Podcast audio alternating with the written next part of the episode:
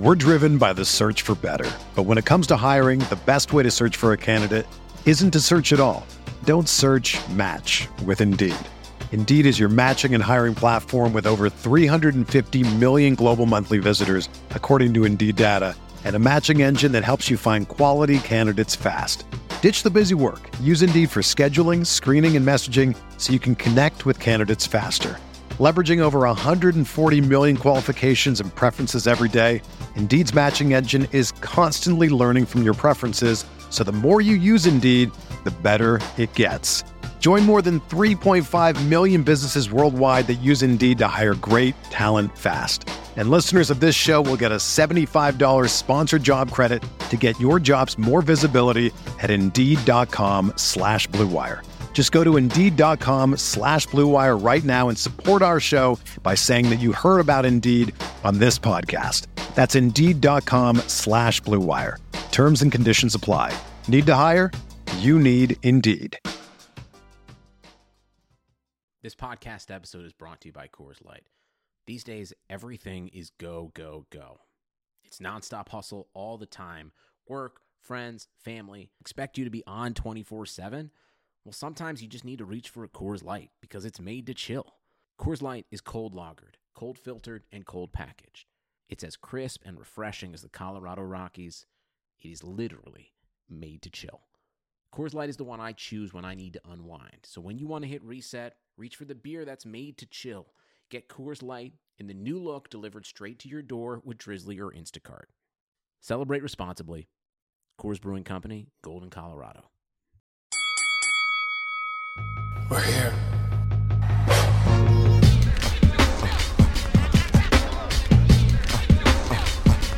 I wish I could give this feeling. I wish I could give this feeling. Uh uh uh uh uh. On the corner.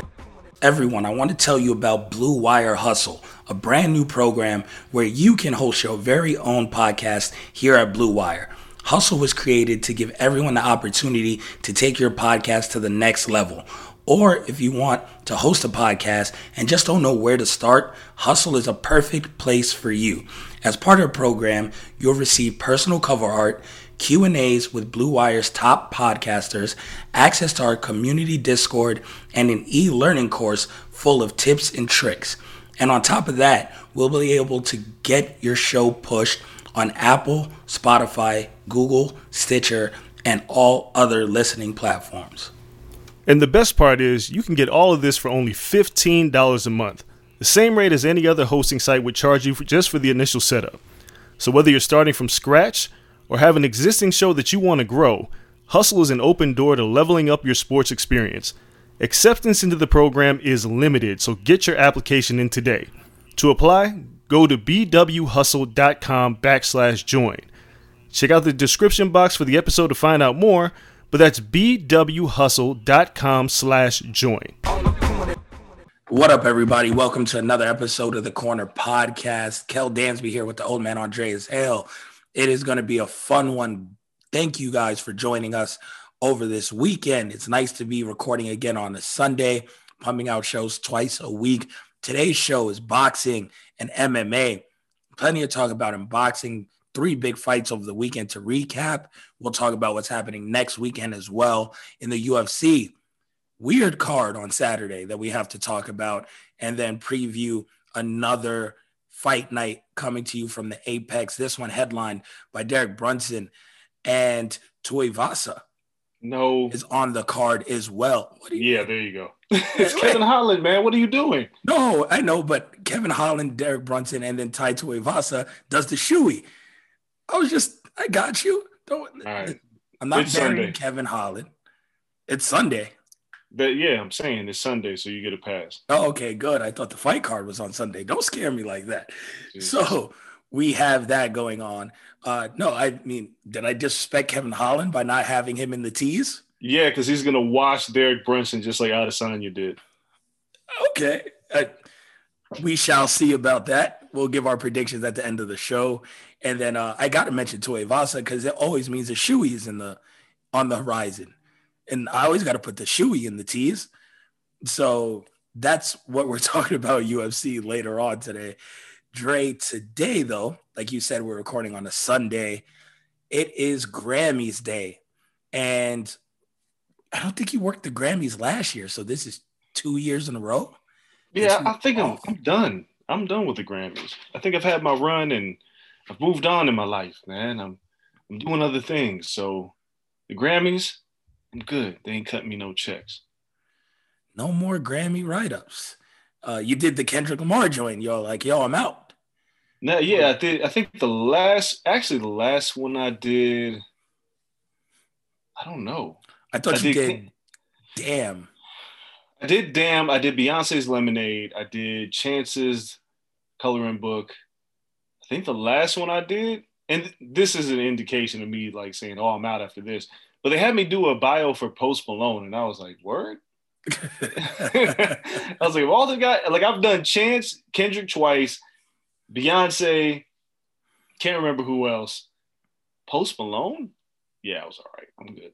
Um, yeah, I think that was the last one I did. It was at least it was about two years ago.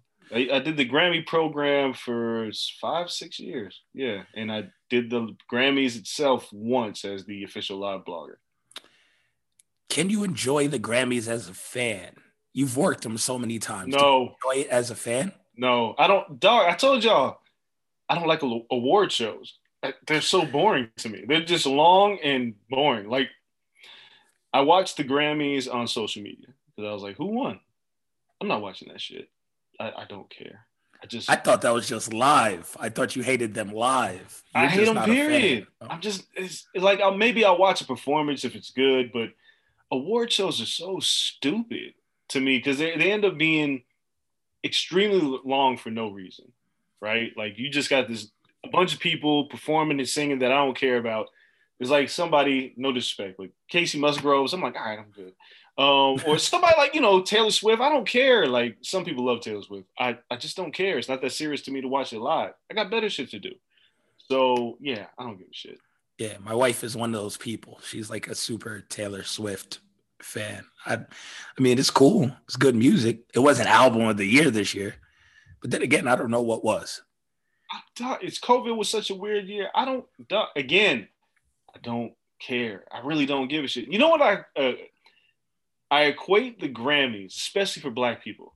Like when I was in high school, I was nominated as most likely to, to succeed. I think I did all right, but it's like a bunch of white people that vote for you. So I know none of my black friends did this shit because they probably wouldn't have voted for me. Maybe they would, maybe they wouldn't. But if that's what the Grammys feel like, a bunch of people that you don't really rock with voting for your shit. So when you win, it's like cool. There's some people that I don't really fuck with that vote for my shit. At the same time, it's like there's some people that I fuck with that I don't fuck with that are voting for my shit. So I really don't care. It's a great honor, but at the end of the day, what does it really mean for black people? Until the academy is filled with black people, I don't know. I had no clue that you won a senior superlative. Yeah. Oh, look at that. Most likely to succeed. I had best smile in high school. But uh yeah, like it was a popularity contest. So all the football players won something. I, dog, I still don't know how I won most likely to succeed. Like I really, my senior year in high school, you could find me. Like I was a troublemaker because I always challenged teachers and I always challenged the system and all that shit. But you could always find me in, the, in like the lunchroom playing dominoes, and Dean always yelling at me like, "Yo, Andreas, go to class," and I'm like, "No, I got to finish this domino game, right? Like, you know, I got big six, let's go." But when I got nominated and I saw it on the sheet, I was like, "Word." And then I won, and I I don't even have that yearbook. That's how much I don't give a shit. I was also broke, but yeah, it was just like I don't know who voted for me. To this day, I don't know who voted for me. Somebody brought that to my attention like three years ago. It was like, you remember guy voted most likely to succeed? And I totally forgot.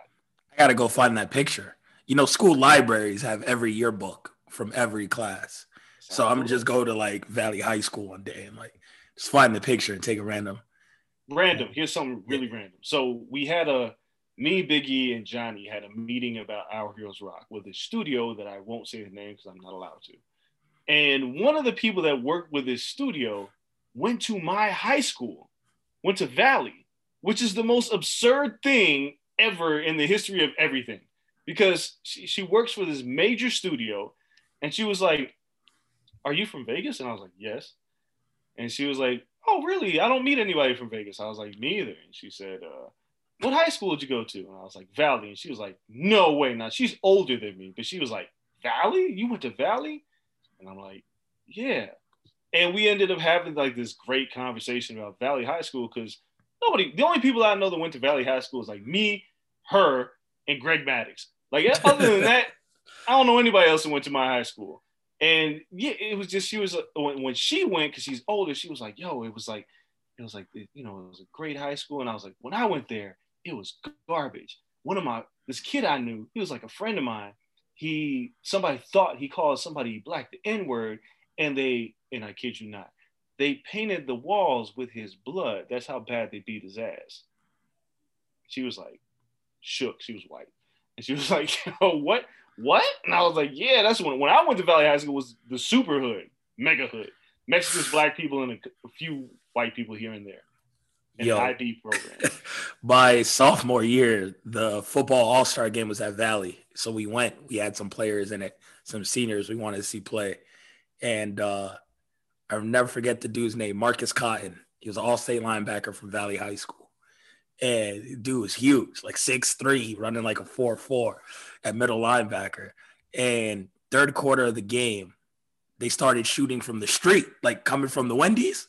Yeah, over there on. Eastern. Yo, Yep. on Eastern. and Yao Stadium is the only one that's weird as hell where it runs um, east and west in the city, not north and south. So, or opposite, it runs north, south, not east, west, some shit. And so you're shoot, they're shooting, and it's through the field, and it's it's being played on the field. And they do like a drive-by, spin around the parking lot, and then shoot again on the way going back across Eastern. And they're shooting through the gate. And we're all like ducking in the bleachers. And then the dude, Marcus Cotton, is just so crazy. He takes off his helmet and he had the dark visor. So the dude was just fucking badass anyway. Takes off his helmet. He got the red do rag on, takes off his shoulder pads. He got the half shirt, six pack. And he's like, Who's shooting up my school? And he's like flexing on people doing a drive by. Like, how dare you shoot up my school? Then when I catch y'all, I was like, yo, how are you threatening someone with guns? And you take off your padding to threaten people. It was the craziest thing. And then they chilled out for 10 minutes, finished the game. Yeah. was Valley Valley High School. Yeah. Anyway, I don't like Grammys, Valley High School. That was some weird shit. That's how we got there. But yeah, the Grammys, I just I don't care. Like I, I think it's it's cool because it's like when you see somebody win, it's like, all right, that's cool. But it, it's it's not your peers acknowledging you. So it's just some people that you don't know that finally said that you're good enough to get an award. And I think that's kind of whack. So you were a Source Awards guy back in the day. No, man, fuck them too. I mean, listen, man, the Source Awards, the only Source Awards I'll ever remember is obviously Snoop Dogg, right? And you know, y'all mess with me, y'all mess with Dre, y'all mess with Death Row. Like, yeah, Outkast, the South got something to say. That's the only thing I care about. Vibe Awards, who got stabbed at the Vibe Awards? Somebody got stabbed. I don't know. Someone threw a chair one year, and that Yeah, shit was like, like, listen. the Boondocks. these awards I don't care about because the black award shows, even the BET award shows, normally they, the only thing that you remember is some random ass performance or a fight. So yeah, award shows are dumb. The American Music Awards, I, I covered those a, few years. They're okay, but I, Doc, I just don't care. Like who remembers? Like who remembers much of anything?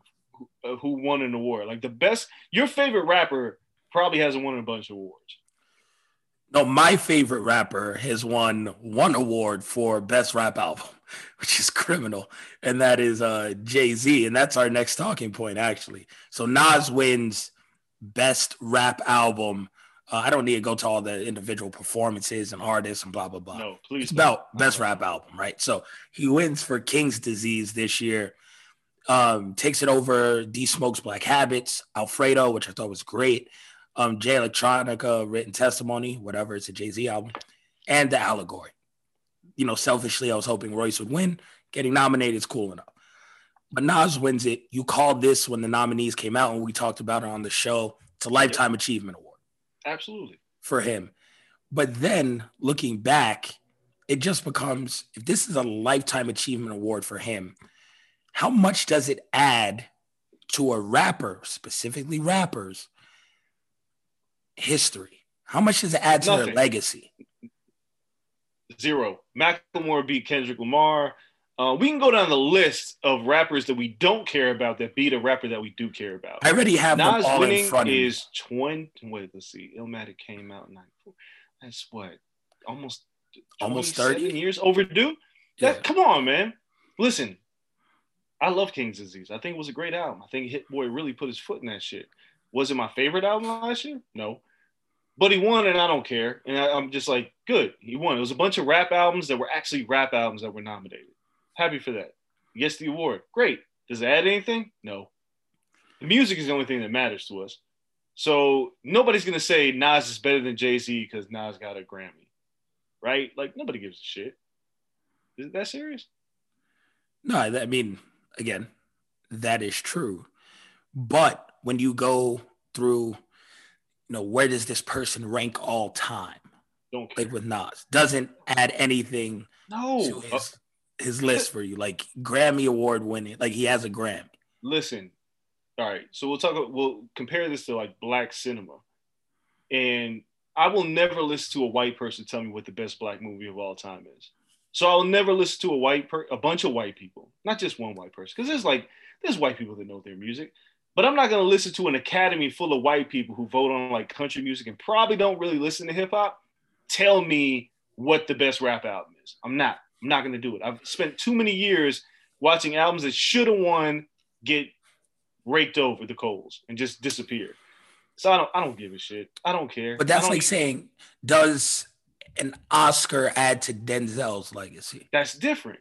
Like Similar. acting is not a no no because acting is not a genre right? Like the, you you don't compare like acting is acting. Denzel's been in tons of movies white people movies black people movies all kinds of movies. Rappers rap and that's a genre that there's going to be a bunch of people that don't listen to rap music voting excuse me voting on a rap album. Whereas in acting you get the screeners, you watch the movie. It's not really a genre. Like Denzel's not in a bunch of black movies, right? He's not. That's not really what happens. And like Moonlight, when it won the Oscar, was a great movie. Period.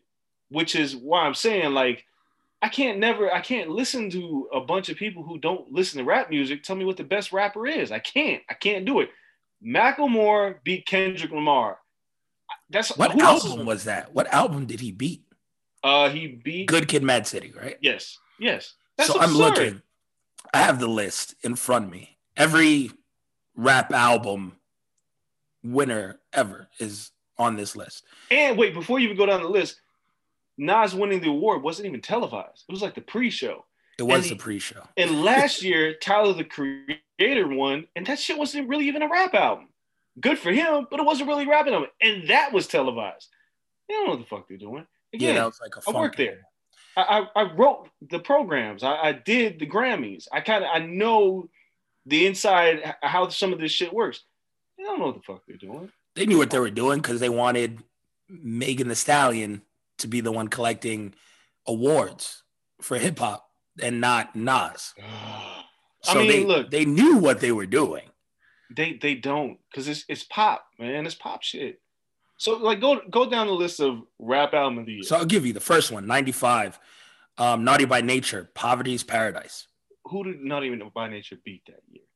So you're looking at, let's see if they give me everyone from this year. Um, oh, it's too far back. They won't even expand that.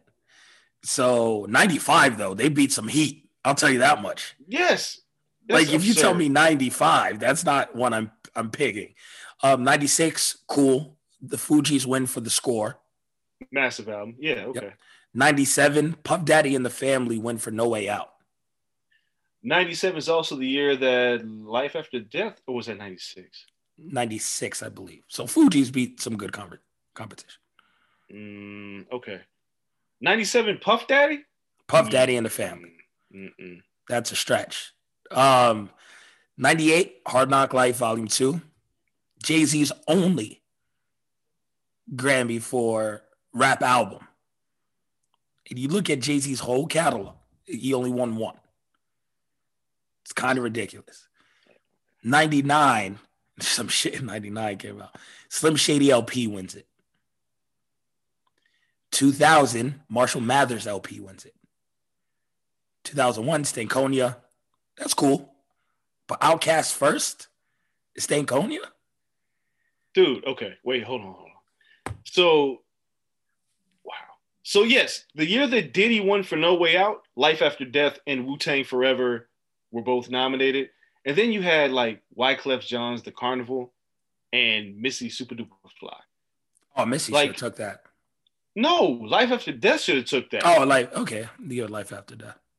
And the year that, well, let me see, let me see, eh, because like I Am got nominated, Everything else The- is pretty Nas good, is- like, huh? everything else should have won so far. Like Uh, but it's like these are huge selling records. Are they the best rap album of the year? Uh, I don't know about all that. Stankonia was pretty damn big. Like I Stank, good. but th- again, like these are these are big albums. Like But- Stankonia was just a really really big album, and that's Yeah. why it won. It wasn't all for the creative. No. It was because it had like Miss Jackson, and it, it was just a big album. Jay Z's Blueprint should have won in 2001.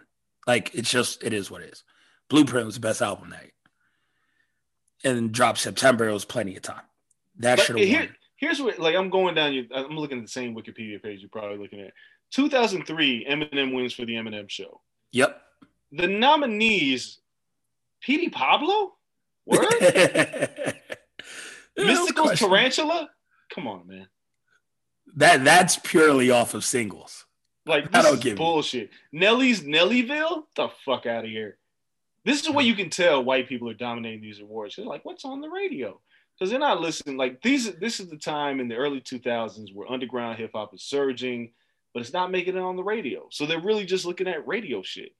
Like Outkast wins for the speaker box and Love Below. Should have won? Yes. Mm. Should Jay Z's The Blueprint 2 been nominated? No. No. The Roots got a nomination though. Boom. For, for yeah. 50 that's- Get Rich or Die Trying. Probably should have won. Even Right. over Speaker Box Love Below. Uh, It's not the better album, but yeah, sure, why not? But it's just like these awards are the white people awards. But Outkast has two. And Stankonia and Speaker Box, that's okay. I mean, Not that's the two best albums, no, it's not. Arguably, it's not in their top three albums. It- dude. They're they're on the uh, Outkast has a classic catalog, but ATLiens, uh. Playalistic, and Aquemini are by far the three best albums. I Right. like Stankonia a lot, but it doesn't touch those three albums. But that's the one that wins. Look, Ludacris won in 2007 for Release Therapy. You know who he beat? Lupe Fiasco's Food and Liquor. Get the fuck out of here. That's that's fucking criminal. I'm just and the Roots game theory was so fucking dope. So ultimately these awards are just a bunch of some things that white people say well what's the biggest hit on the radio? And then i don't think they really consume what these albums really are and what they mean to us as a community. They just go well what what can i dance to at the club? Especially in the early won 2000s three in a row, like three albums in a row. and again kanye was the, like one of the biggest artists period. Not just rap artists. He was just huge. He was everywhere. So he wins that so when you look at nas in 2021 winning an award finally for king's disease which illmatic was his best album of all time but that wasn't going to win anything. So why should i care? This doesn't like who goes like when we finally go down this top five list of greatest rappers of all time when whenever it's never going to be all said and done. But when we're far enough removed where there's a whole generation of children which we're getting close to who never heard a biggie and tupac album right it's, it's just we're getting to that that point where it's like i'm 20 years old and never heard a biggie album Yep. but when we get there how many people are going to go well you know who won the grammy like nobody gives a fuck no our culture doesn't give a fuck like that doesn't matter i don't care about these awards they're cool but they, yeah, they, they don't indicate who the best rapper of all time. Kanye got four. That's pretty fucking tough. Yeah, but what what does it mean? Like Kanye has four Grammy awards for his albums. for best rap album. He never won album of the year. And which my beautiful dark twisted fantasy was probably as close as he should have gotten to that. Probably should have took it that year. I'd have to see who else was there. yeah, but it's like a rap out has a rap out ever won album of the year? I don't think so. I don't think so.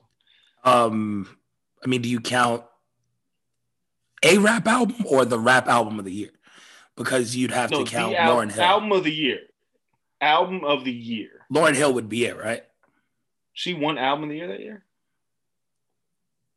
Yeah, for um, the, you know, the fucking Lauryn Hill album. I don't know why I'm spazzing on it right now. I'm Miseducation of Lauryn. Miseducation. Um, because I'm typing. But uh, yeah, no, it's of course she won everything that year.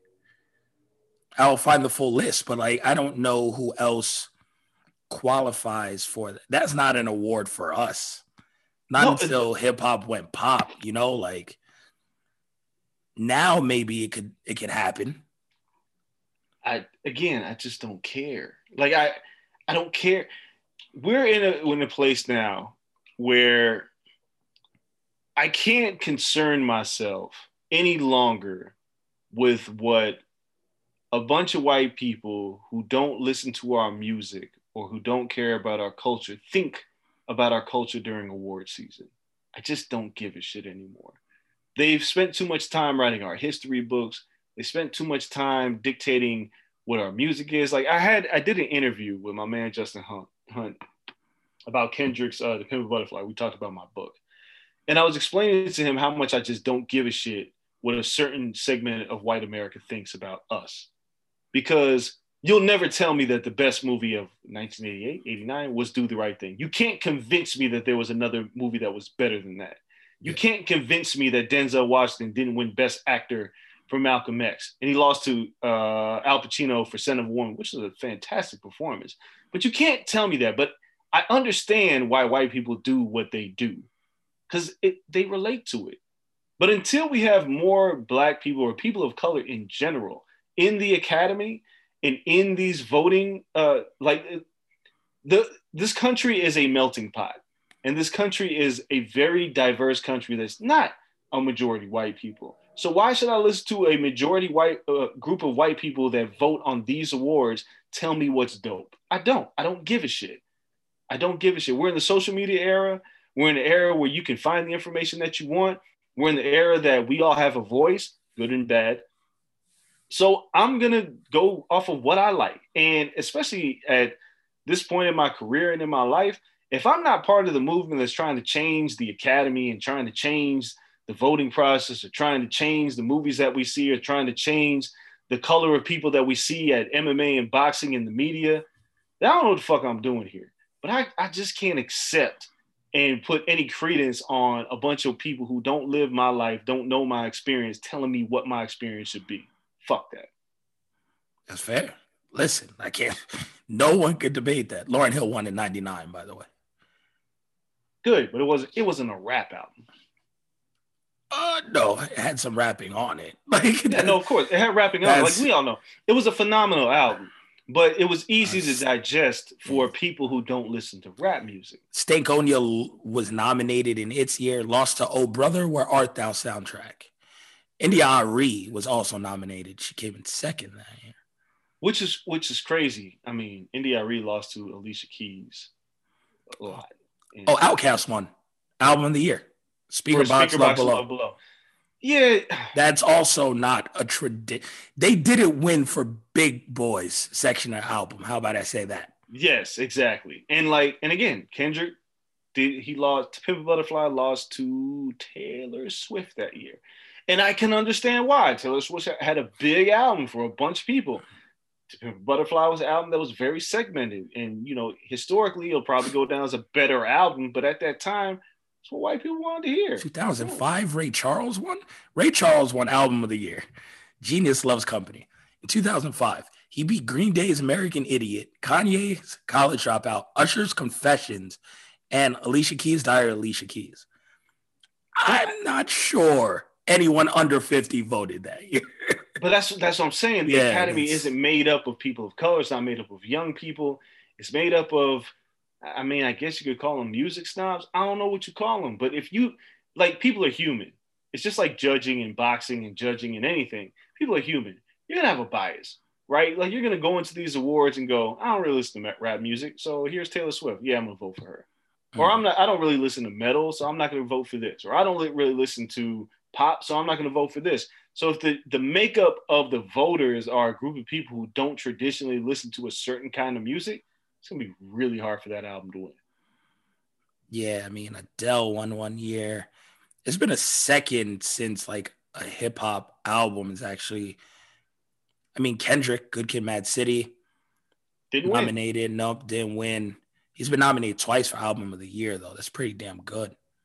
Yeah, I mean, I'm just saying, like Jay Z, Beyonce lost to Beck. Yeah, What the fuck is going on here? I've never paid this close attention.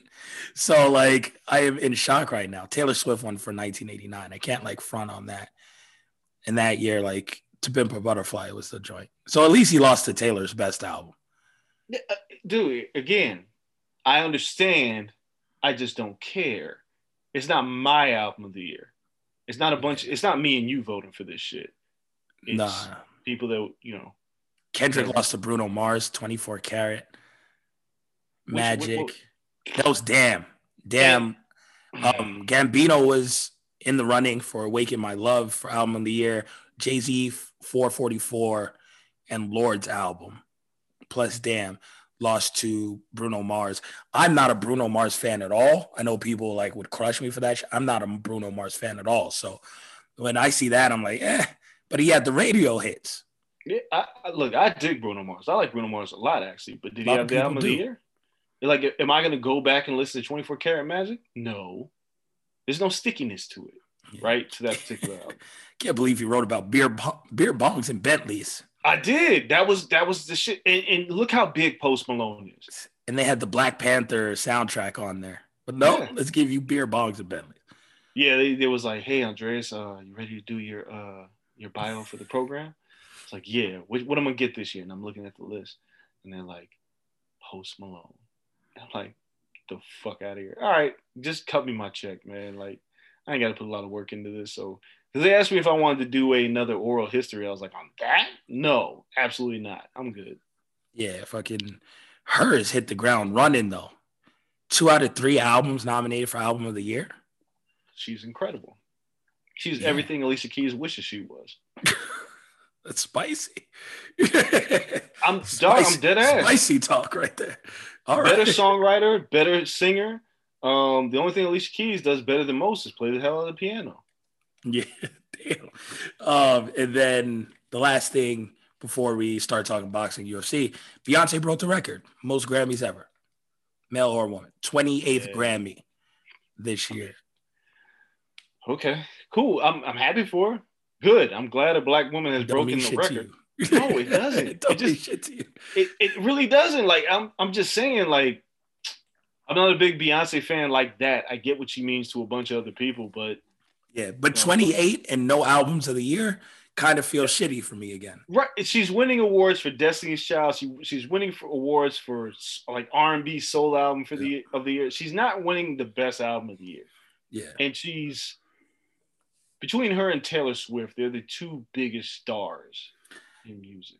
There's really no reason for Taylor to have three and Beyonce to have none. Taylor won again this year. It's her third album of the year. Yeah, Beyonce I'm- has zero. And I'm not a Beyonce fan at all. But that kind of seems a little ridiculous.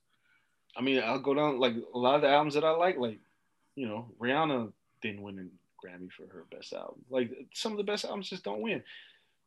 I don't I don't care. 28 gram like it's like winning um damn, this is gonna sound very disrespectful, but I don't mean it in this manner. Uh but it's like Beyonce, like she has 28 Grammys, but it's like she won the NIT tournament 28 times. it's true. because she didn't win the big one. She's just Yeah. got the most appearance. Like you got a ton of you know NCAA March Madness tournament appearances, but you didn't win the big one. Well, who gives a shit? I want to win the big one.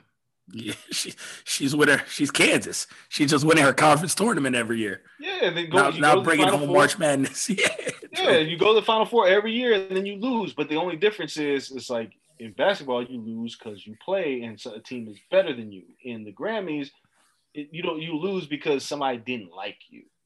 somebody likes somebody else better. So that's that's the trash part about it. So No, that's Grammys, true. And I'm sure a lot of the voters relate more to Taylor Swift than they do to of course, even a Beyonce. of course. I mean, you know, good thing is we got to see, you know, Megan Thee Stallion show her ass, like literally, literally at the Grammys. But it makes me, you know, they railroaded Janet Jackson like damn near two decades ago for, you know, doing a thing, and it's like Sir, she showed the nipple. she showed a nipple at the Super Bowl, and Justin Timberlake flashed that nipple. Flip the script real quick. No, seriously, flip the script. Imagine if it was Usher and who and Taylor Swift, and Usher revealed Taylor Swift's boob on national television. They would have crushed Usher. They would have said, "Oh, why would you do that to that innocent girl?" Flip the script. Justin Timberlake, Janet Jackson. Oh, Justin, we feel so bad for you. Why would you allow Janet to force you to reveal her nipple? It's bullshit. It's bullshit. That's what it is. Well, I mean, there's circumstance like I get it, but Janet had like a nipple ring. It's not like it was a wholesome titty that came out of there. Like I'm just saying. it was like, a very like edgy titty. So like it was easy to paint her as the heel. Dog. Justin walked away scot free. He's the one who pulled the titty out. It wasn't like the titty just fell out. The titty was revealed by Justin Timberlake, and nobody said nothing. Like, because it, it was like Justin knew what he was doing. It was like surprise titty. No, he knew. he pulled it out, and nobody gave him any heat. Janet Jackson got all the heat for that Super Bowl titty. It's crazy. She really did. I mean, it's her titty, but I get it. No, I, I get it. It's a losing argument on my part. He should have gotten some heat from that. Chris Brown will pull out a titty. We would never see Chris Brown again. Yeah, no. Chris Brown pulls out Taylor Swift's titty. He going to jail. That's that is it for Chris Brown. You cannot over. pull out Taylor Swift. Like, you Bieber, ready to beat up Rihanna? It's maybe over. Yeah, Bieber like could pull out the titty. Bieber could. If Bieber pulled out Beyonce's titty, Beyonce would go to jail. They would say, "Why would you corrupt Justin Bieber like that?" Bieber's out there. We would appreciate you pulling out Rihanna's titty. You know, if you got to pull out a titty, just pull it out. You'll be fine, Bieber. If we if we're making requests, but no, you're you're right. So it's award season's always weird, and uh, we always got to talk about it though. More less over the past couple of years because yeah, you've really focused in on your craft and you know less Grammy coverage for you. Uh, you didn't go to Sundance last year because of the Rona, but you know, No, no. Last year I didn't go to Sundance because I was at the goddamn Super Bowl. like I was in Oh, next yeah. year. I was in Miami. I was working. That's the only reason I didn't go to Sundance. Sundance is probably your favorite. Sundance doesn't count as an award show to you, right? So no, not at all. Not. I mean, is- there's no. There is an awards. There are awards, but I'm gone by the time they do the awards. Like I've Oh. watched all my movies and I'm out. Between Sundance and Comic Con are the two my two favorite things that I've ever done in my career. And it's like and all Is those that over that- Mania, or we're not counting Mania? No, we're not gonna count Mania. Okay. Mania Mania is just really like Mania. Okay, so Sundance, Comic Con, and WrestleMania weekend are three things that I would do as a fan. Like if I didn't work, I would just really enjoy them. I'm a big movie guy, so Sundance, seeing movies before everybody else is incredible. WrestleMania is really fun, but I think it's it's you got to experience it with friends. As I've gotten older, it's like you can't like you can't go to WrestleMania weekend by yourself. No. It sucks. Um, but like Comic Con, oh man, I love Comic Con. The nerd in me and like buying shit and Still never been. oh, We got to do that, and then like a vineyard trip, like in one trip. Yeah, well, shit. This this is what we do. Like, look, man, y'all listening to the show and really wants to buy some MMA. Sucks to be you because you got to listen to this shit. But anyway, every year when I did Comic Con, because my father lives in Temecula, and me and my wife, and you know, maybe we'll take the kids. Wherever I took my like my nephew's fucking spoiled. He got to go to Comic Con. He was like twelve. but uh, we would we would drive from Vegas to San Diego, but we stay with my pops in Pechanga. It's casino resort in Temecula, which is like about an hour away from San Diego. So I go to Comic Con and then I come back and then go hit the wineries. And I do this for a week And then we do our brunch on Sunday, which is the last day of Comic Con, and we drive home. I did it for like five years straight. It is the greatest thing ever. Like nerd shit, comic books, games, toys, video games, uh, the occasional movie. Like, man, I got my beard trimmed at a, on a pirate ship at Comic Con. That was incredible. they, did, dog, they did an Assassin's Creed event and they put us on a damn pirate ship. It was so dope. And then it was like, all right, matey, you want to get your beard done? And I was like, fuck it, why not? Got my beard done on a pirate ship. Comic Con is incredible. Feeling like Captain Hook. The guy was probably talking like Smee. Yeah, I got some pictures of it somewhere, but but then I would uh, you know I drive home. It would be dumb late, and I have to like take a five hour energy, and I I drive back to uh, where my pops was at.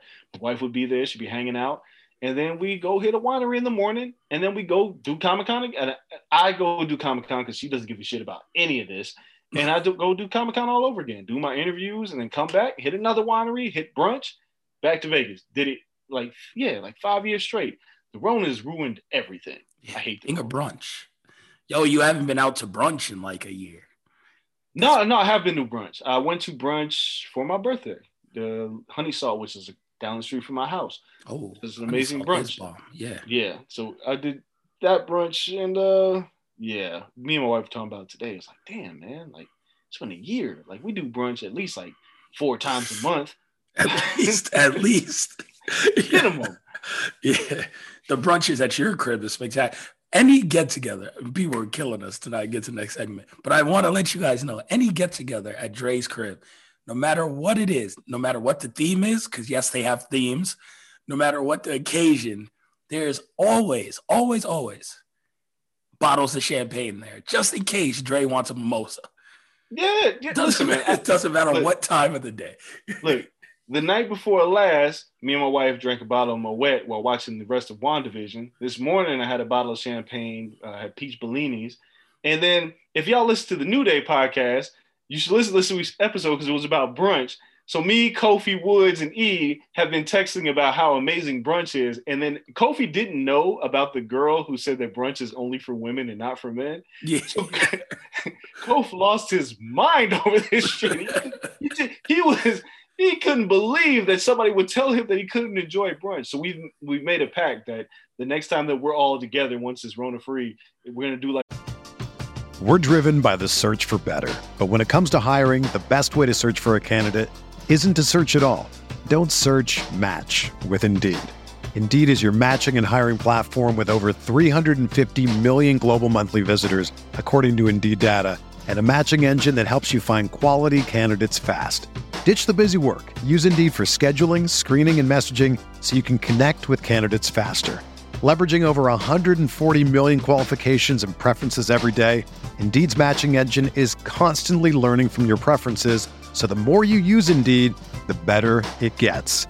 Join more than 3.5 million businesses worldwide that use Indeed to hire great talent fast. And listeners of this show will get a $75 sponsored job credit to get your jobs more visibility at Indeed.com slash BlueWire. Just go to Indeed.com slash BlueWire right now and support our show by saying that you heard about Indeed on this podcast. That's Indeed.com slash BlueWire.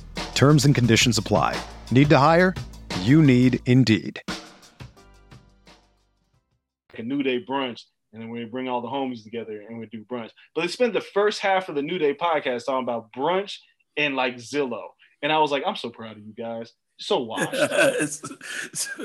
Straight out of your playbook right there. Exactly. Like, you know, he, he had texted me after you He was like, I think you're going to appreciate the next episode. And I was like, oh, for real? I had no idea what he was talking about. And I listened. I was like, brunch? I text the guy. I was like, yeah, that's what I'm talking about. This is the quality I came for. yeah, this is this is content. Fuck all that wrestling shit. Let's talk about brunch. all right, we're gonna take a break so we can come back and talk about combat sports, boxing, and MMA. Hopefully, you guys enjoyed this segment. Don't go anywhere. We'll be back with actual. Com- the economy is made up of real people doing real stuff, and it affects everything, which you obviously know since you're a real person doing real stuff. Marketplace is here to help you get smart about everything beyond the what of the day's business and economic news. We dig into the how and the why with the real people driving our economy. From big tech and interest rates to small businesses and what's happening at the Fed. Marketplace breaks it all down so you don't have to. Listen to Marketplace wherever you get your podcasts.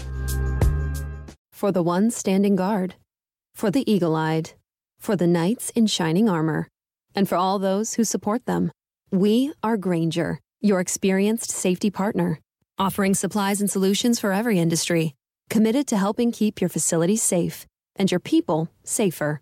Call clickgrainger.com slash safety or just stop by. Grainger, for the ones who get it done. Bad sports.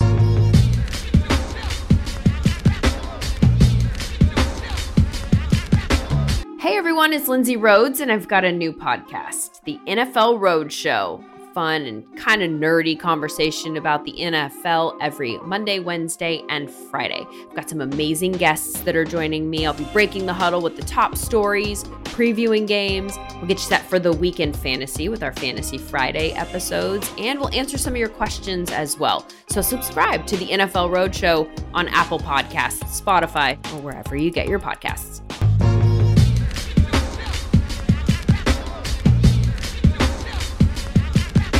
All right, we are back.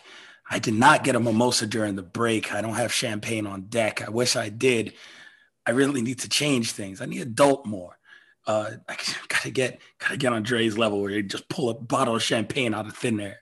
I'm drinking a uh, green apple Crown Royal and doc, cherry Dr. Diet Dr. Pepper right now. It's amazing. Yo. After a bottle of champagne, this is what I do. That crown goes with anything though. The green apple crown, like ginger ale, delicious. You can make Washington apples with the cranberry juice.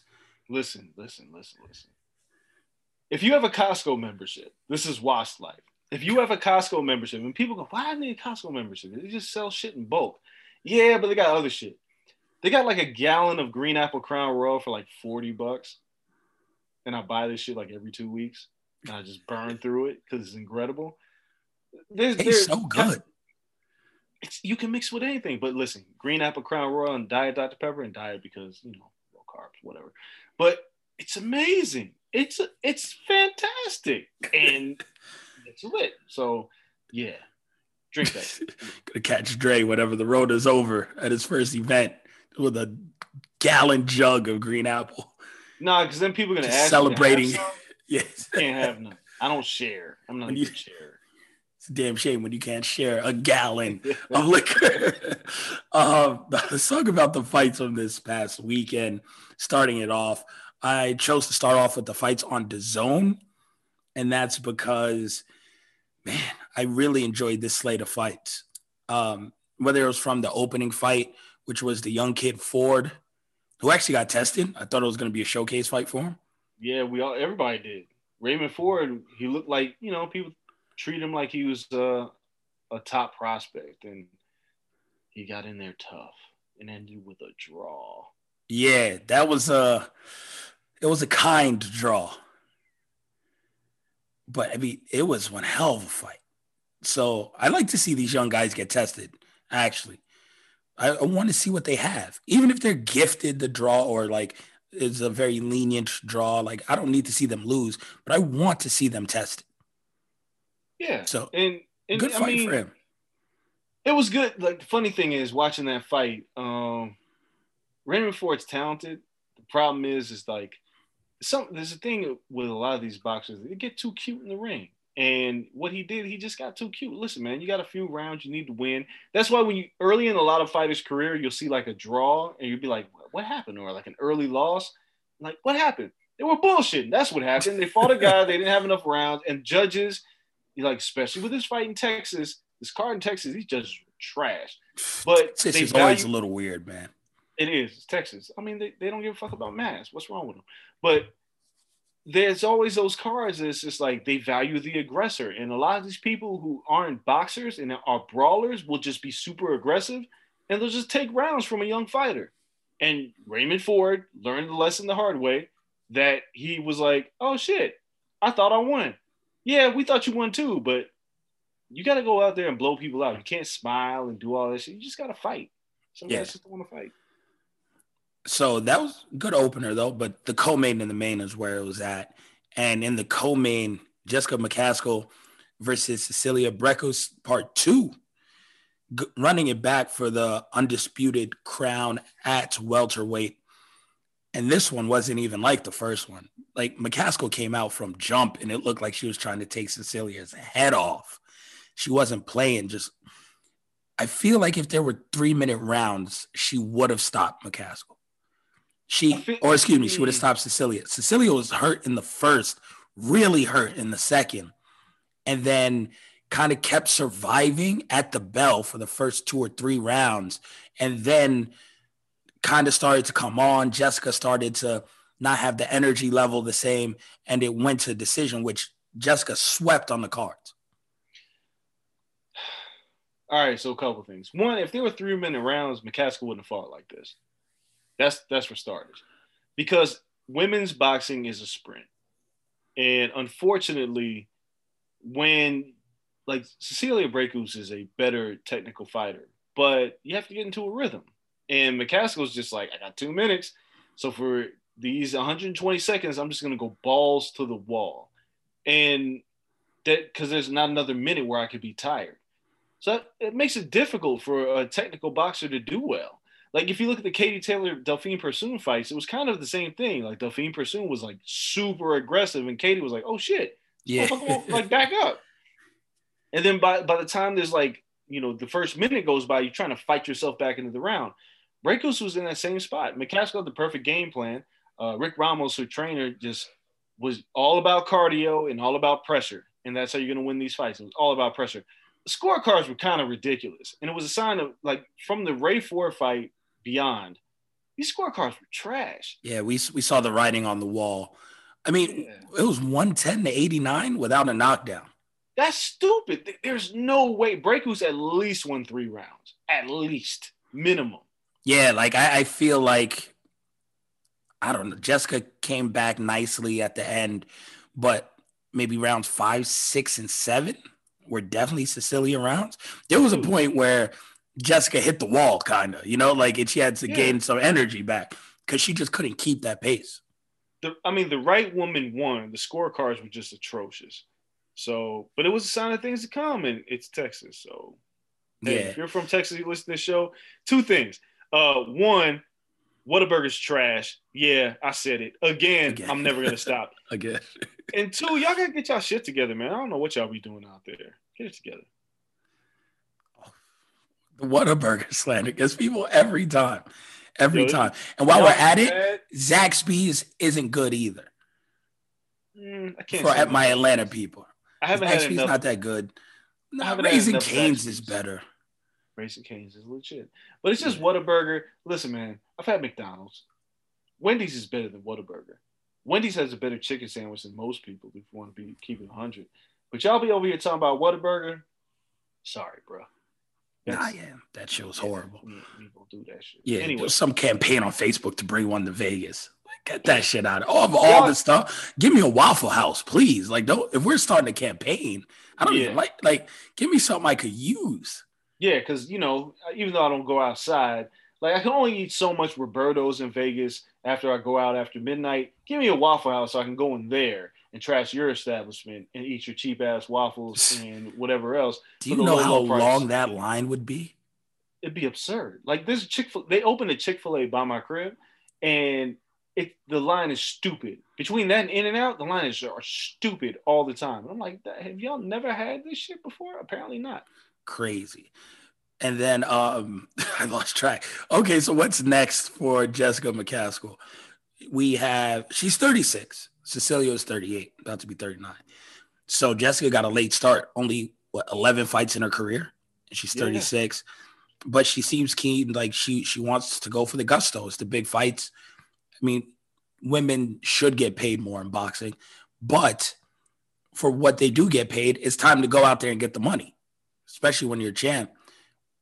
I think she should fight Katie Taylor next if Taylor doesn't get the Serrano fight because yeah, I mean, that's a rematch. McCaskill Yeah. lost to Katie Taylor, so they, they should run it back. they should run it back. Katie would be moving up to her, even though they're the same size, pretty damn much. And Jessica try to get that back.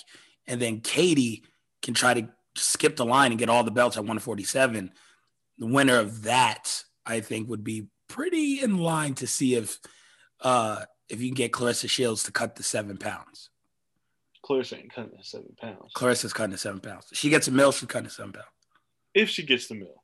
But uh, but that's the fight to make. I mean, I don't know where, where Cecilia goes from here. She's 39 now, and McCaskill, she's only had a few fights, but she is the undisputed women's welterweight champion. She also now has the Ring magazine title as well.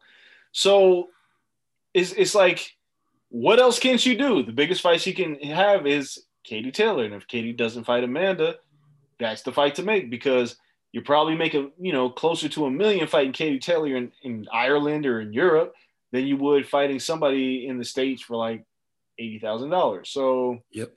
that's the way to go. No, I agree. Stay away from Serrano though. Serrano Serrano knocks out Katie Taylor. She knocks out damn near everyone outside of Claressa Shield. I don't know if she knocks out Katie, but it's a hell of a fight. Oh, Kate Katie gets hit way too much. And Ma- Amanda's hands are just crazy powerful. Yeah, I don't know. I don't know about that. Yeah, I can't. I would rather see that. But uh Katie Jessica's like you said, good fight, good money fight. Katie has a huge following. If we get that post Rona stuff opens up, they're they're printing money with that one um in live gate. And then the main event, Roman Chocolatito Gonzalez versus uh, Estrada, Juan Estrada 2. And this one was everything we thought it was going to be. 2,500 plus punches thrown in this fight. I don't even know where we start. Like, one, if you're a boxing fan and you didn't watch this fight, fix that. There's no reason you should have missed this Oh, fight. yeah. It's on demand. Just get the trial of DAZN just for this fight. Do something. Just watch this fight because when they announced the fight, eight years in the making, one of the longest uh, time frames in between a rematch. But when they announced it, everybody knew, oh, this is gonna be a fucking war. The question was whether Chocolatito was still the same guy despite losing the two fights to Sor Rungvisai, or was Estrada that much far ahead of him? And Estrada entered the fight, damn, closed the fight damn near as a two to one favorite. Then the fight happened. These guys are made for each other. This was, I think I said it. It's like these are like the Marco Antonio Barrera, Erik Morales of the super flyweights. Yep. There's just no way this fight was not going to be good, and it was excellent. It was an excellent fight. To, to over two thousand punches thrown, they just didn't stop. And yeah, they're destined to do it again. Then we had the decision. I don't, I don't know what to say about this. By the way, it's the second longest gap between world title fights. Shout out to Stats and Info at ESPN. Second ever longest gap.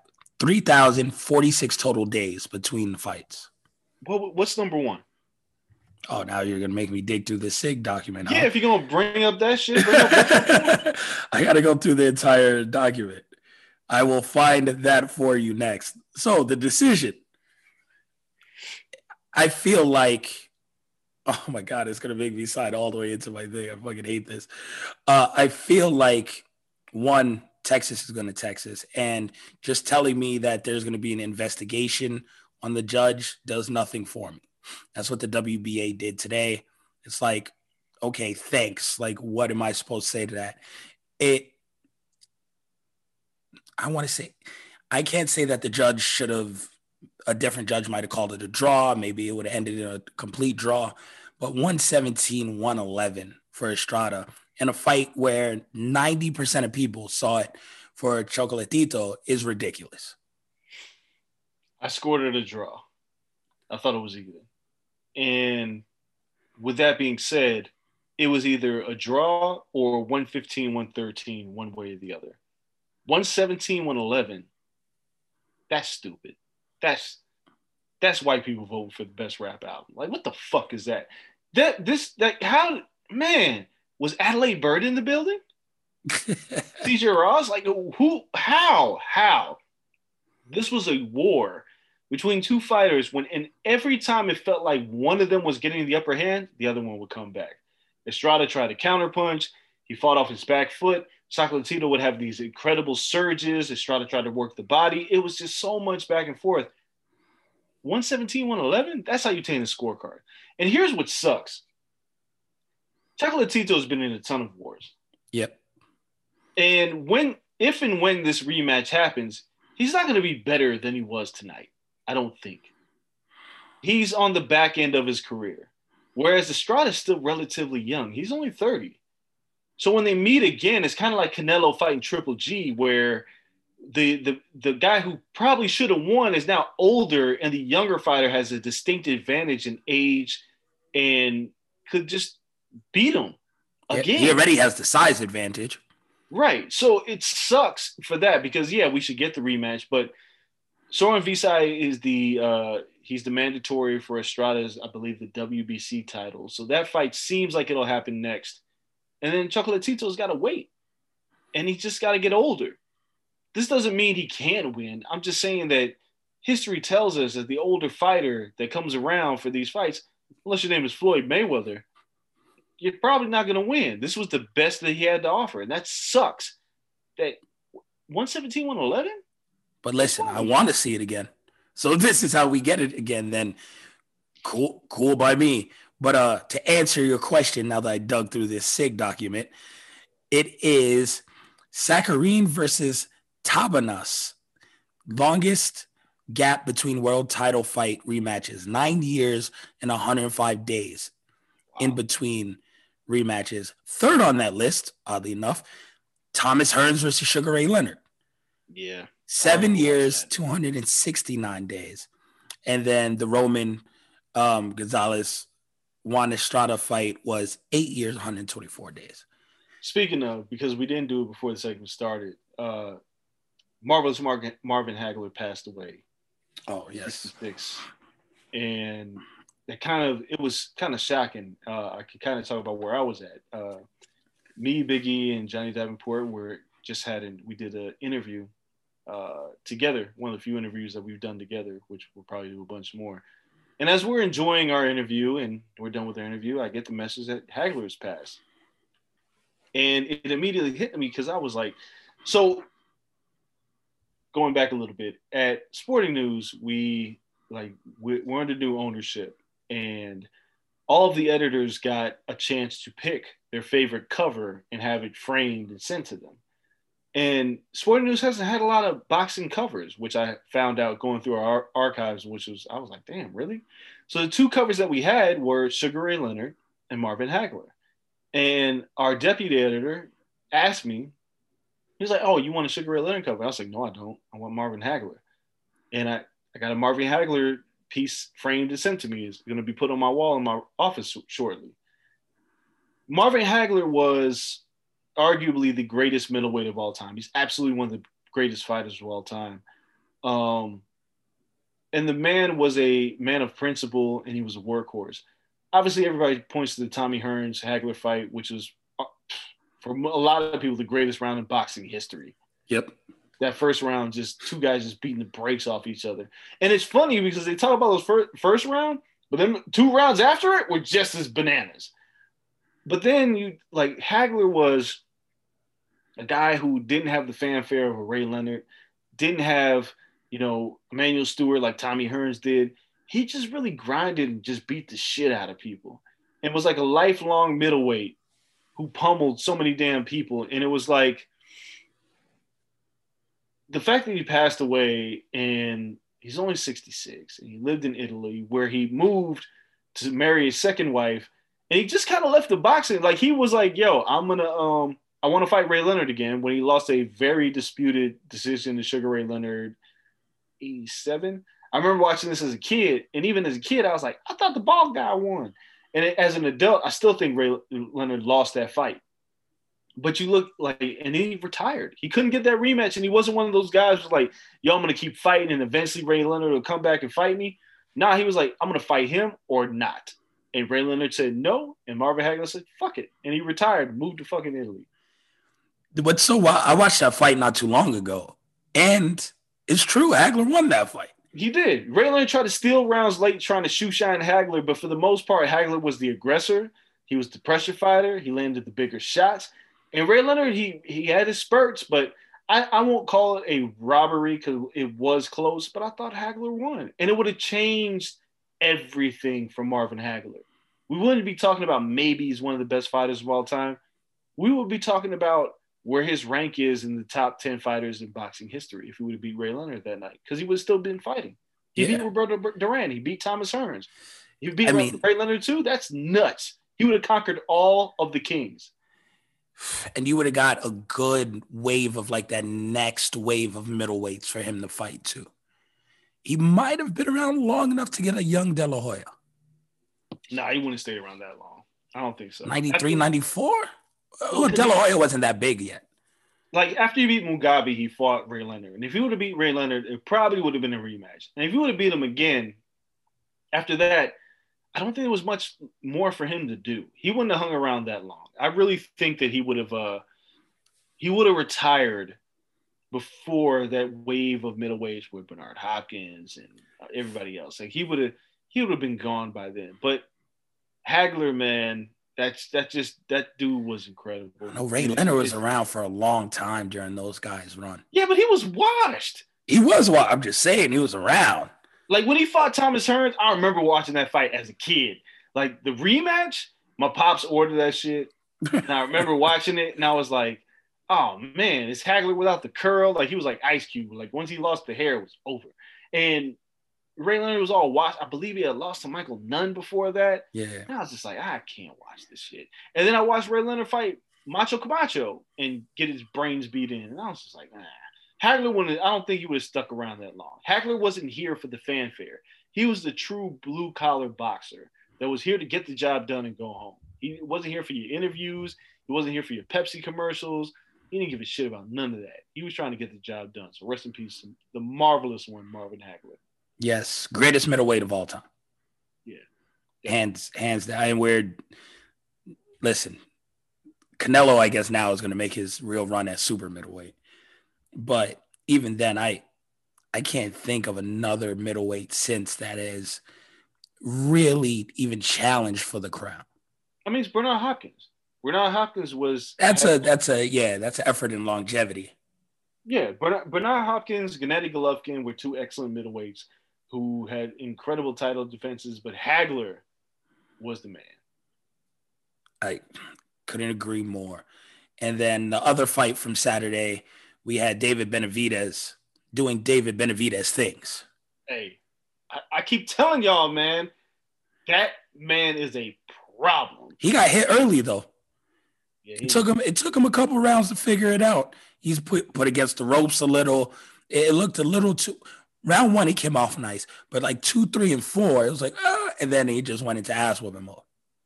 dude. David Benavidez is 24 years old, and it feels like he's been around like he should be 30. He's not even close to his boxing prime yet. And again, like I remember interviewing when I did the documentary on Gennady Golovkin, I was talking to Abel Sanchez about who is next, and he was like, "I got this. Think he was 17 at the time, maybe 16.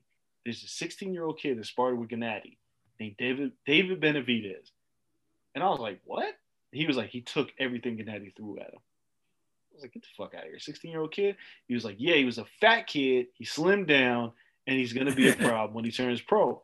And now we fast forward. He's 24. He throws punches and bunches. He's a big dude. He's a big, pretty big puncher in volume.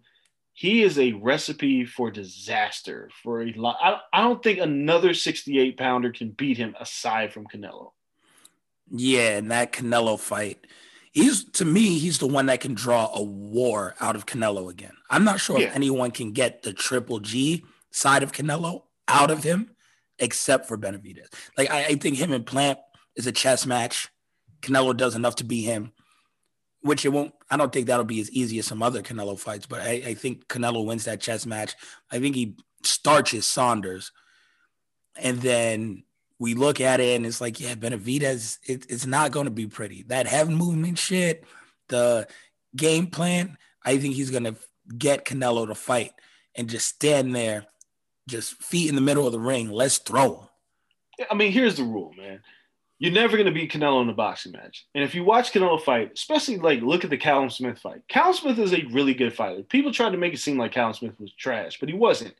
But what Canelo does better than anybody else is he's better than you at your craft.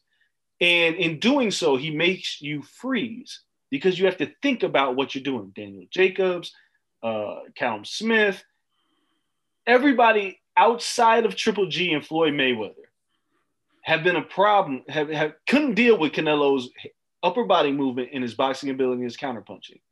The only way that you can beat Canelo Alvarez is to try to outwork him. And in order to do that, you have to say, I don't give a fuck. And you have to have a chin that says, I don't give a fuck either. Triple G's chin was incredible. Exactly. So what Triple G did is he pressured, threw punches, ate some shit, and kept coming forward. Benavidez is exactly the fighter that can give Canelo a problem. The problem with David Benavidez, though, is he he does have some defensive deficiencies that he needs to shore up before that fight. He's 24. He can Yeah. figure it out. But outside of that, the man throws. There was a the final round of the, the fight against Ronald Ellis. He landed 45 punches. Ellis landed zero. The man was chasing him around the ring. Ellis was running at one point. But the biggest problem is, is what you say for every young fighter. So you got to say here, you got to be even, you got to be equal. We haven't seen his chin tested. No, he he hasn't he hasn't fought a big puncher. Um, And but he, I don't know which big puncher is out there for him to face to test it before you get to Canelo. Because even the other guys, like, were you going to fight Callum Smith on your way, like to just earn credit? Cool, but he's not a big puncher. Um, he wants to fight uh, Charlo. That's a smaller guy. Charlo would have to come up for that fight. So it, it's one of those things. When are you going to fight a big puncher at that size? it, it's hard because 68 is an interesting division where, you know, Callum Smith is no longer a champion. So there's really no reason for that fight to happen. Billy Joe Saunders is fighting Canelo, but even still, he's not a big puncher. Uh, Caleb Plant was not, a fight, not a big he's not puncher. a, he's not a big puncher. So who else is there? You know, I mean, Did Jacobs move up recently? yeah, I mean, yeah, Jacobs moved up as well. He's, he's 68. Um, So I mean, you could face Jacobs. Not that he's a nothing- big puncher, but a guy who's gone toe to toe with Canelo. He, but Jacobs is a big puncher. The problem is, is there's no reason for them to fight. If you're David Benavidez, you're looking for a title. Like you're looking for it to be a three-time world champion. No, Canelo's gonna have all the titles, so you just got to be the next person worthy of getting a shot after Right. he collects all the belts. But Jacobs is not ranked number one, so there's no reason for that fight to happen. And if Saunders is fighting Canelo with the WBO title on the line, the only one left is the W. Wait, wait, which one is Caleb have? The IBF? IBF. No, yes. So Benavidez has to go after Caleb Plant because nobody else has the title, and obviously Oh, no, that's beats. not happening either. Caleb Plant just fought back to back mandatories. He don't got to do shit but sit there. He could sit there all he wants. Is Till it the smart September. thing to do? Yeah, Is sit there until September. You have no mandatories. You beat back to back mandatories. They can't institute Benavidez is a mandatory fast enough for it, it to make him fight you. You sit there and you wait for that September payout. It, it sucks. It it sucks because Benavidez is, to me, the biggest problem in that division. I like Caleb Plant a lot, but you're not beating you're not beating the grandmaster in a chess match. It's just not happening. It- Yeah. Like I always say, you got to take the chessboard, smash it over his head. That's how David Benavidez fights. He's as long as he keeps his weight in check and stays off the nose candy, he's 24, man. He's 24. like he might he might catch Canelo in like two or three years if let, let, let's just say Canelo just becomes undisputed. That'd probably be by next year. Yeah, by September. Yeah. And then Canelo will probably fight. I don't know. I don't know if he move up to fight somebody else, but maybe a hmm. Benavidez fight happens in Yeah. 2022. Yeah. I think Benavidez is 25 and Canelo's 31. I like that fight. 30, 31 is so fucking young for Canelo. But there's the wild card in all this shit is Charlo.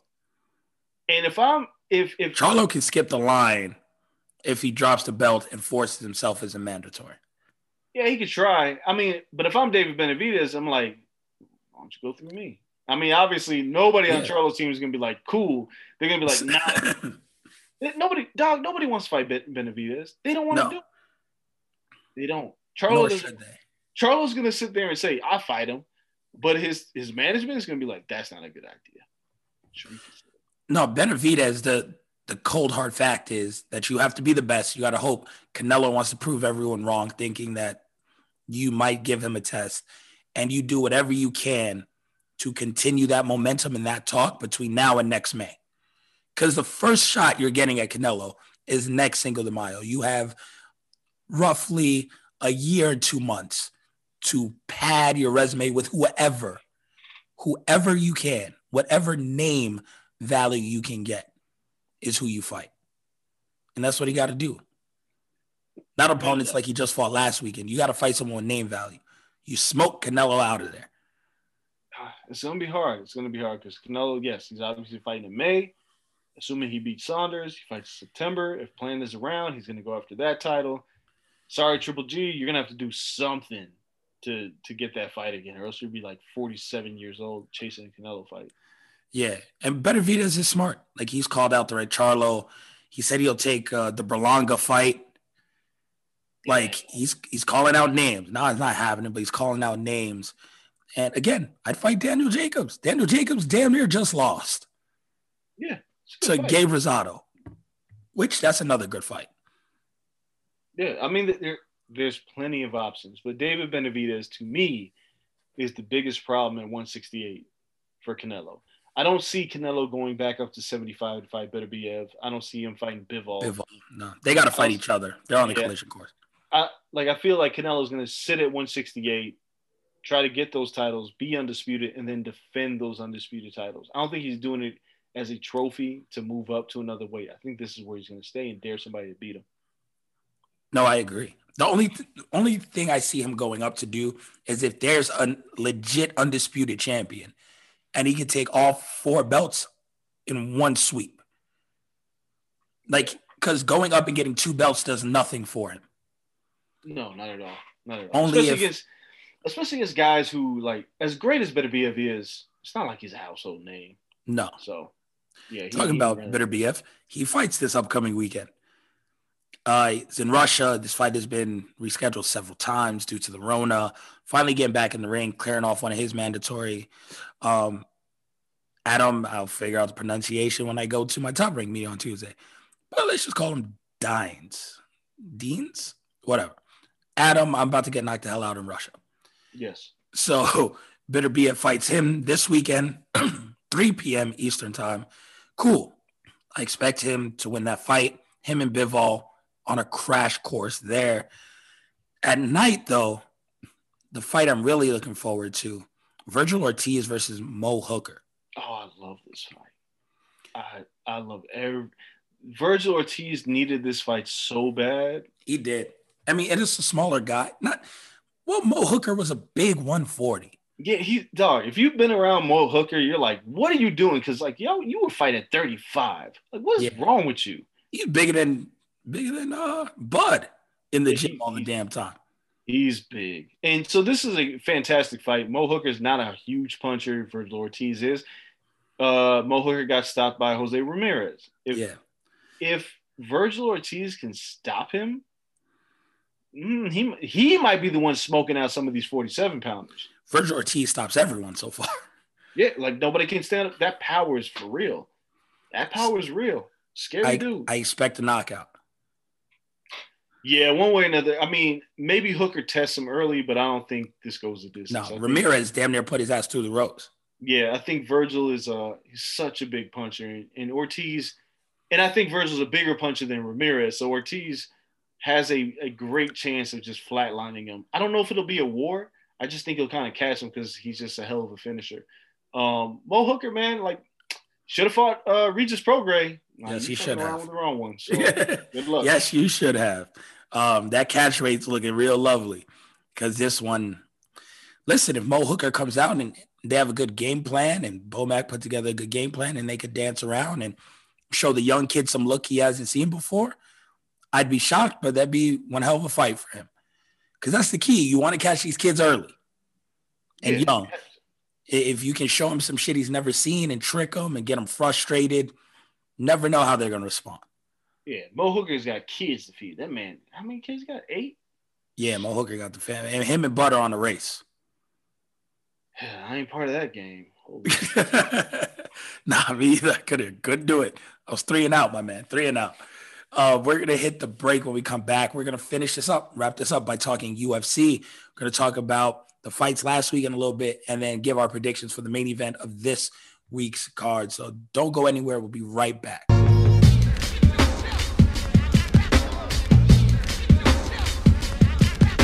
We'll get right back to the show in a second, but first, the wait is finally over. Football is back. You might not be able to be at a game this year, but you can still be in on the action at BetOnline. BetOnline is going the extra mile to make sure you can get in on every possible chance to win this season. From game spreads to totals to teams, player, and coaching props, BetOnline gives you more options to wager than anywhere else. You can get in on their season opening bonuses today and start off wagering on wins, divisions, and championship futures all day, every day. Head to BetOnline today and take advantage of all the great sign-up bonuses. Don't forget to use code BLUEWIRE at betonline.ag. That's BLUEWIRE, all one word. BetOnline, your online sportsbook experts.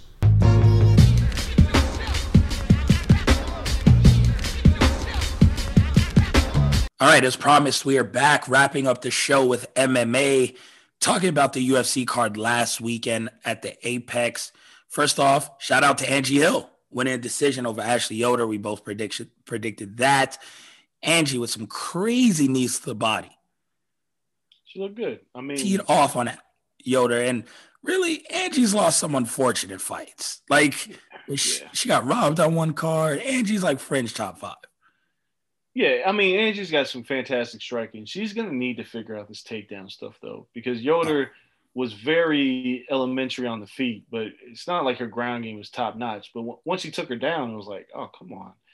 So Angie's going to have to figure that out, especially at the upper crust of the, this division. But it's a good win. I mean, we love watching her fight, and she's a great striker. She has the most strikes landed in the history of that division. So Yep. I, I expect her back in about two and a half months. So do I. Until then, we'll enjoy her tweets and commentary. Yes, sir. Always both fun. Um, starting off the main card, again, we see a draw, no contest. Eryk Anders, there's Darren Stewart. Just don't hit people when they got their knee on the ground. Like, did he watch last week's card with Yan and Aljamain? Like, and how do you get a draw? I don't understand why this is a draw and last week's was a give your belt up. they have a big problem in the UFC right now where they can't decide what is a no contest, what is a stoppage, what is a TKO, what is it like they don't know. And this was a perfect example of that because when it happened, I was like, word? A draw? No, man. It's either a DQ or no contest. Pick one. It's not a draw. That was weird. Yeah, I don't know how that ended up in the draw. Because then, right, Yan is pissed. Because he's like, yo, I did the same shit Yeah. and lost my belts to DQ. Like, it, it makes no sense if you do it in the first round or if you do it in the fourth. Who cares? Yeah, I don't know what they're thinking. Yeah, I, I don't know either. Then um, we had a decision after that. Davy Grant with the knockout. That was one. This was one hell of a run of knockouts. Davy Grant gets the knockout. Then Dan Ige just knocks Gavin Tucker clean Yo, first combination Ige threw, it was over. over. And Just he's smooth out. One punch. I think he threw one punch. It was over. so obviously he's at the point now where he's like, all right, well, what's next? And he's coming off the loss to Calvin Kattar, and you look at Ige and you're like, all right, well, shit. He wants a Korean zombie. Give him the Korean zombie. He's gonna, he's got a kid on the way, and he's gonna spend some time with that kid. Korean zombie got pieced up by Ortega. It's a good fight to make. I'm here for it. Give me that fight. Sounds good. What happened to uh Rodriguez, right? Yair, I, Yair. We still haven't heard the full story. Like Daniel was like, ah, some shit. And it's like, all right, well, what is He the got shit? cut and came back, right? It- well, it seemed like there was some issues that I, I, I can't speculate. I really don't know what the That guy was he's still ranked like number four. I haven't seen him in two years. Well, yeah, that's the UFC. They don't they don't remove him from the rankings. So I don't know. I don't No, know. close to the vest. And then we have Cirkunov versus Ryan Spann. I ain't Spann knocks out Cirkunov. Spann's not a bad fighter. Um, the division Cirkunov was really dope not too long ago. Yeah, well, shit, shit happens. So sorry, Yeah. buddy. Lost to Johnny Walker, to 2019. Beat Jimmy Crute by submission. Like beat Pat Cummins, who has a win over the champion. Oh, I guess he lost to Ozdemir and Glover Teixeira. I mean, he gets starched a lot. It's it's kill or be killed in Cirkunov fights. So yeah, it went the the wrong way for him in that one. And then in the main event, Leon Edwards versus Belal Muhammad. Fuck, got you know a first round where they're filling each other out, and we got excited. And then second round, we get the eye poke, and it's it's a wrap. Fight over. I think his eye was bleeding at one point. Yeah, it was bad. So somebody was like, somebody was like, oh, he's crying over eye poke. Motherfucker put his finger through his eye and like caused a bloody eye through the bottom eyelid because he got like the whole finger in that bitch. Yeah, he's gonna cry. I would have cried. Yeah, I barely like put my contacts in. What the hell you mean? I don't even like contacts, so I would cry if I had to put contacts in. So no, shut up. Um, so t- a couple things. One, this is what you get for making the wrong fight. Belal Muhammad, no disrespect to you, but you shouldn't have been fighting Leon Edwards. Leon Edwards shouldn't have been fighting Chimaev. Leon Edwards should be fighting a top five guy. So now that you booked this fight and this shit happens, I know Belal wants to run it back, but you shouldn't have been in this position in the first place. And maybe you should get a top 10 guy. But Leon Edwards should be getting Colby Covington. And that being said, I blame all of this on him. Because if fuckhead Maga Covington would have took this fight, probably wouldn't have been an eye poke. Yes, Belal Muhammad would have had to work his way up. But that's the fight to make. Yep. That- that's it. Covington believes he deserves a, a title shot already. He ain't did shit. He ain't do shit. But this is what on, his man. belief is. You have to fight Leon Edwards, man. Like Leon Edwards, yes, he hadn't fought in a while. Who cares? He deserves that opportunity. And now that we're, this fight is in the rearview mirror, nobody's like, "Yo, we should absolutely have a rematch." I don't care. Belal can fight somebody else. I know he wants it, but you kind of lucked up to be in this position in the first place. So let Leon fight Colby Covington. The winner fights Kamaru Usman or Jorge Masvidal. The winner fights Kamaru Usman. All Yeah. right. um, and then this weekend's card, not too crazy. We got to go through. It's a card where I'm like, a lot of these fights could have been on other cards and just took a weekend off. But whatever. So in the co-main, we have Gregor Gillespie. Oh wait, Tai Tuivasa, Shui. I'm I'm picking him to win just because I always like the Shui. But it's Uh, either he's gonna win by knockout or he's getting knocked out. There's no in between. Yeah, yeah. I mean, yeah, th- this isn't like a great card. Uh, I'm only looking forward to the main event, but and- Yeah, Gregor Gillespie, Brad Riddell, like that's cool. I mean, I like Gregor Gillespie. I think he'll be top ten after this fight.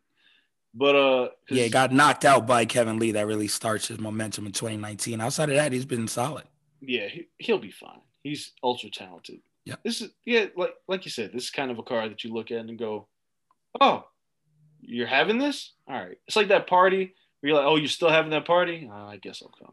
Yeah, it's like you got a pay per view the weekend after. Like you really could have just put a lot of these on that, but whatever. Derek Brunson, Kevin Holland, main event. Like I said, Derek Brunson is a guy who paid the price for testing Israel Adesanya, and he's going to do the same here. He's, he's picking on the wrong one. Uh, he's like, you know, I'm not a gatekeeper. Yes, you are. And Kevin Holland, you know, despite his weird comments about the Rona, uh, knocked out Jacare. Yeah, I think we're we're definitely getting uh, Kevin Holland victory here. If he loses, I mean, would I be terribly surprised? No, but I think Kevin Holland's just a better fighter. I think Kevin Holland wins by knockout. Not to disrespect him, but I'm not counting Brunson out because I did that against Edmen and he knocked his ass out. Yeah, true. Stopped the hype train dead in his tracks. So, Der- shit, Derek Brunson is on a three fight winning streak since losing to Izzy and getting worked by Izzy. But so Elias Theodorou, who's no longer there and got cut, You beat him, B. Edmen Shahbazyan, which is top prospect um, in the UFC. So listen, maybe he took offense to being the gatekeeper. But I think this is where his, his run stops. He runs out of luck here. He gets knocked out by Kevin Holland. Yes. I mean, listen, man. Gate- gatekeepers are necessary. And Derek Brunson is a gatekeeper. He'll never fight for the title. I don't ever see him going on a run where I'm like, oh man, give him a shot. No, he's going to win a few fights in a row, get a guy who's coming up, and lose. Shahbazyan wasn't ready. Kevin Holland is. No, I completely agree. And then, yeah, that's MMA for this weekend. Next week, we're going to preview a pay per view, another one. I feel like it's every other week because it has been. So we have UFC 260 to preview next weekend. Stipe versus Ngannou 2, which I'm so excited for. Volkanovski versus Ortega, which is going to be one hell of a fight. Woodley versus Luque. If any reason Woodley loses this, it's Bellator Woodley. Bellator bound, baby. And the most exciting fight, like who whoever booked this shit deserves a raise.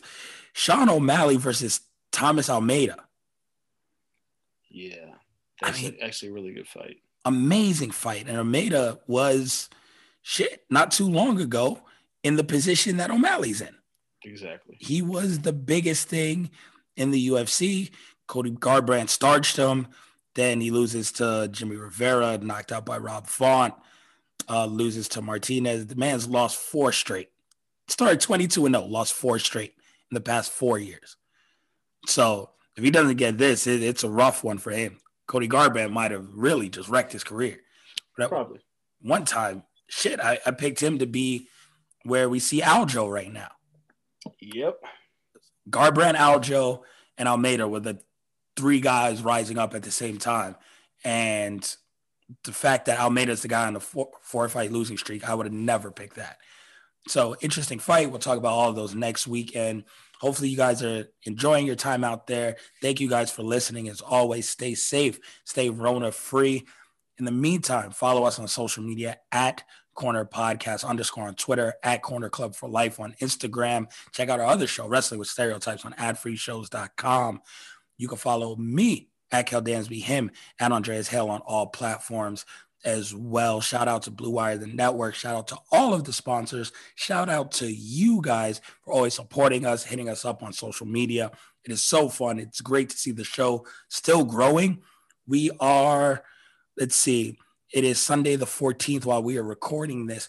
Dre, we are exactly 14 days away from our 16th anniversary.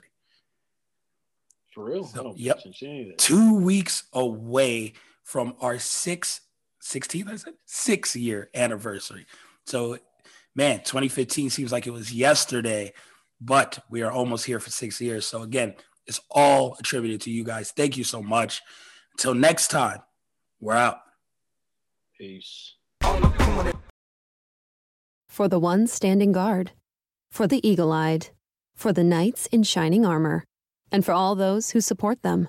We are Grainger, your experienced safety partner, offering supplies and solutions for every industry, committed to helping keep your facilities safe and your people safer.